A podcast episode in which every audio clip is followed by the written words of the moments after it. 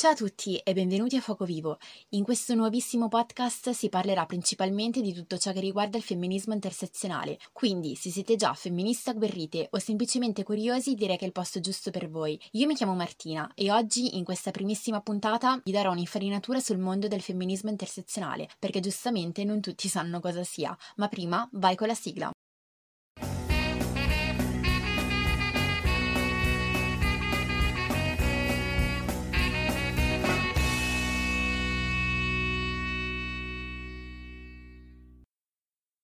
Eccoci qua, allora prima di tutto spero che la scelta della sigla sia di vostro gradimento perché nonostante questi siano argomenti abbastanza delicati credo che vadano affrontati con la grinta giusta. Ma ora torniamo a noi. Allora, che cos'è il femminismo? Parlando di femminismo alcuni, ma anzi molte persone direi, pensano che il femminismo sia una sorta di maschilismo al rovescio, quindi che comporti una discriminazione per cui sarebbe il genere maschile ad essere oppresso. Ma questa concezione è sbagliata come poi vi spiegherò meglio, in quanto si basa solitamente su una forte disinformazione legata a diversi pregiudizi. Il femminismo, quindi, giusto per darvi una prima definizione, non ha come scopo un ribaltamento dei privilegi politici, sociali, giuridici, civili, culturali, eccetera, di cui gli uomini, come sappiamo, hanno sempre goduto, ma al contrario la filosofia femminista, che quindi oltre che ad essere un movimento è anche una filosofia,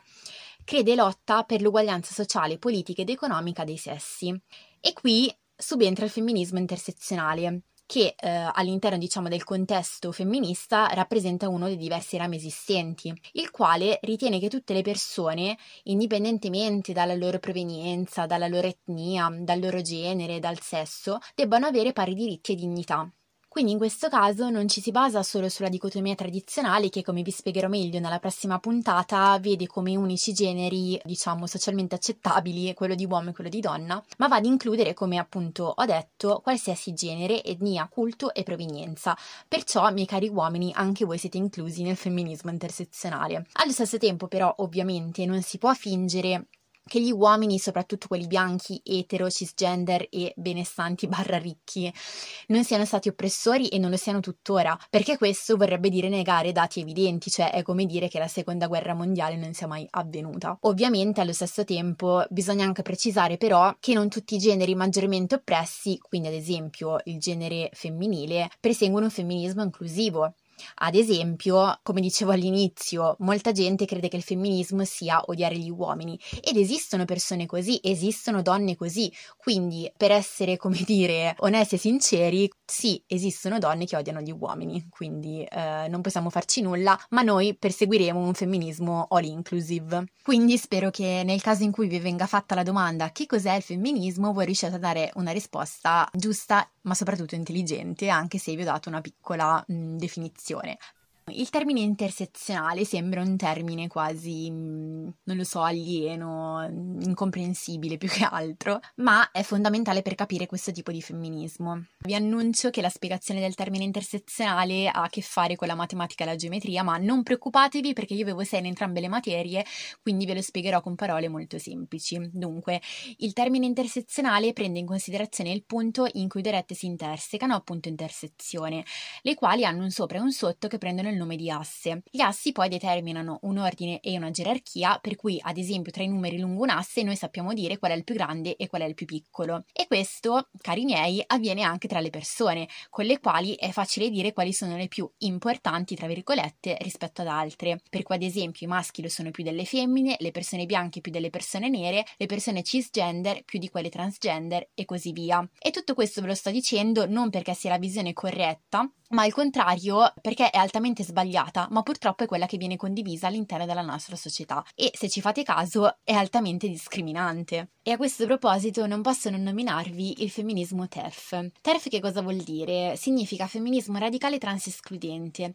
Quindi questo movimento femminista, che poi vabbè tanto femminista non lo è, è caratterizzato da transfobia e transmisoginia. Quindi sostanzialmente va a rifiutare qualunque cosa si discossi dalla biologia. Al mondo purtroppo di femministe TERF ne esistono veramente tante e forse troppe e ve lo dico a malincuore, cioè giuro mi metterei a piangere, ma una di queste è la famosissima autrice della saga di Harry Potter, che è una delle mie preferite, J.K. Rowling, la quale tempo fa esordì su Twitter scrivendo Marcerei con te se tu fossi discriminata sulla base dell'essere trans, allo stesso tempo la mia vita è stata plasmata dall'essere donna. Quindi è andata a sottolineare ancora una volta come l'essere donna sia un qualcosa di biologico e non legato all'identità di genere. Ecco, qui mi vorrei soffermare un attimo, visto che è anche un argomento che mi riguarda da vicino, dato che mia sorella è una donna transgender. Prima di tutto, come poi vi spiegherò meglio in altre puntate, quindi non mi sto a soffermare più di tanto, il genere e il sesso sono due cose distinte.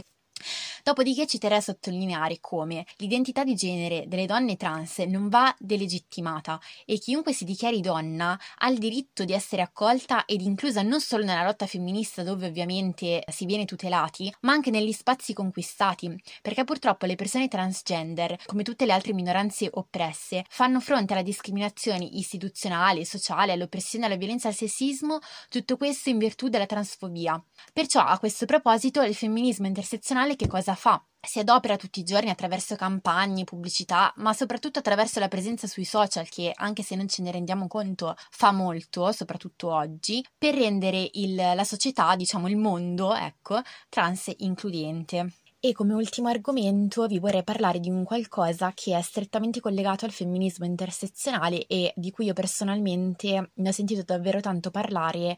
eh, soprattutto a seguito delle, delle, aggressioni da parte delle forze dell'ordine che erano avvenute negli Stati Uniti, con poi a seguito le diverse proteste per le Black Lives, che poi, come saprete, sono state fatte anche qua in Italia. Sto parlando appunto del privilegio bianco. Se ve lo dovessi spiegare, vi direi che questo privilegio, per spiegarlo in maniera semplice, è una sorta di filtro di lente che noi persone appartenenti alla comunità bianca abbiamo sempre avuto da quando siamo nati. Poi è ovvio che anche all'interno della comunità bianca, come ben sappiamo, ci sono un sacco di discriminazioni e non siamo tutti ugualmente eh, privilegiati, però è impossibile negare che la comunità nera, latina o comunque in generale non bianca, sotto diversi aspetti, è meno privilegiata rispetto a noi. Sotto diversi aspetti si parla di quello lavorativo, economico, sociale, scolastico, ma soprattutto anche quello legislativo.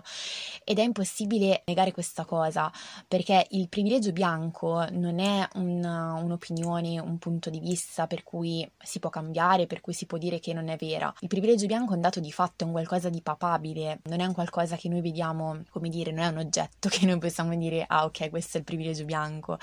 ma il privilegio bianco è formato da tutta una serie di fatti, di avvenimenti, di situazioni, di comportamenti che non sono nati così una mattina perché una persona ha deciso di, di essere più privilegiata, derivano da tutti degli avvenimenti storici, dal razzismo, da un sacco di pregiudizi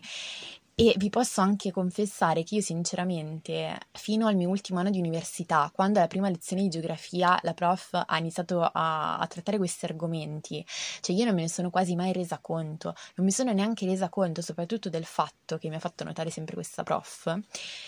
che tutta la storia che ci hanno insegnato dalla prima elementare in avanti ce l'hanno sempre insegnata dal punto di vista dell'uomo bianco e, e tutta questa storia ce l'hanno insegnata da un punto di vista quasi razzista. E, e questo ovviamente cioè, è inutile dirvi che è sbagliato, che è discriminante, cioè è palese che sia così, ma credo che la cosa più importante, oltre al fatto di protestare pubblicamente, di, di esprimere la propria opinione sui social, assolutamente questo ripeto è sempre fondamentale, ma bisogna rendersene conto perché perché rendersene conto è il primo passo per cambiare le cose. E rendersene conto non vuol dire ammettere di essere razzisti, perché io non, non sono razzista, io non discrimino le persone di un'altra etnia, assolutamente no, ma mi rendo conto che anche io, che combatto comunque per queste cose quasi in prima linea,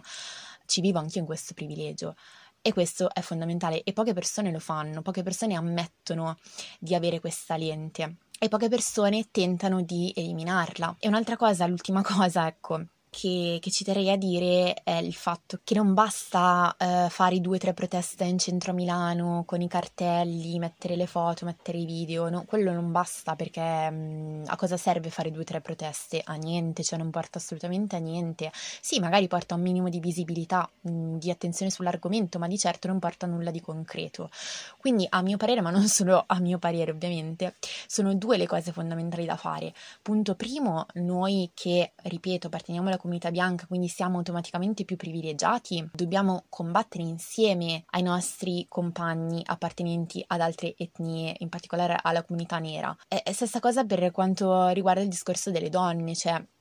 se le donne sono più discriminate rispetto agli uomini, gli uomini non possono fare altro che aiutarci a combattere queste discriminazioni, dato che sono più privilegiati di noi. E noi allo stesso modo dobbiamo combattere insieme a loro per far sì che anche il, le loro condizioni, le, le loro discriminazioni vengano viste e allo stesso tempo però non possiamo pretendere di, di, far ascoltare più la nostra opinione che la loro, perché la nostra opinione, ripeto, è quella di persone privilegiate, ma la loro opinione è quella che conta, è l'opinione di chi è stato per secoli, per millenni discriminato, è stato vittima di razzismo, cioè basti pensare a, agli anni della schiavitù, cioè sono veramente cose indicibili, impensabili, che però noi ci hanno sempre, ce l'hanno sempre raccontate sotto il punto di vista dell'uomo bianco come uomo buono, gentile, eccetera,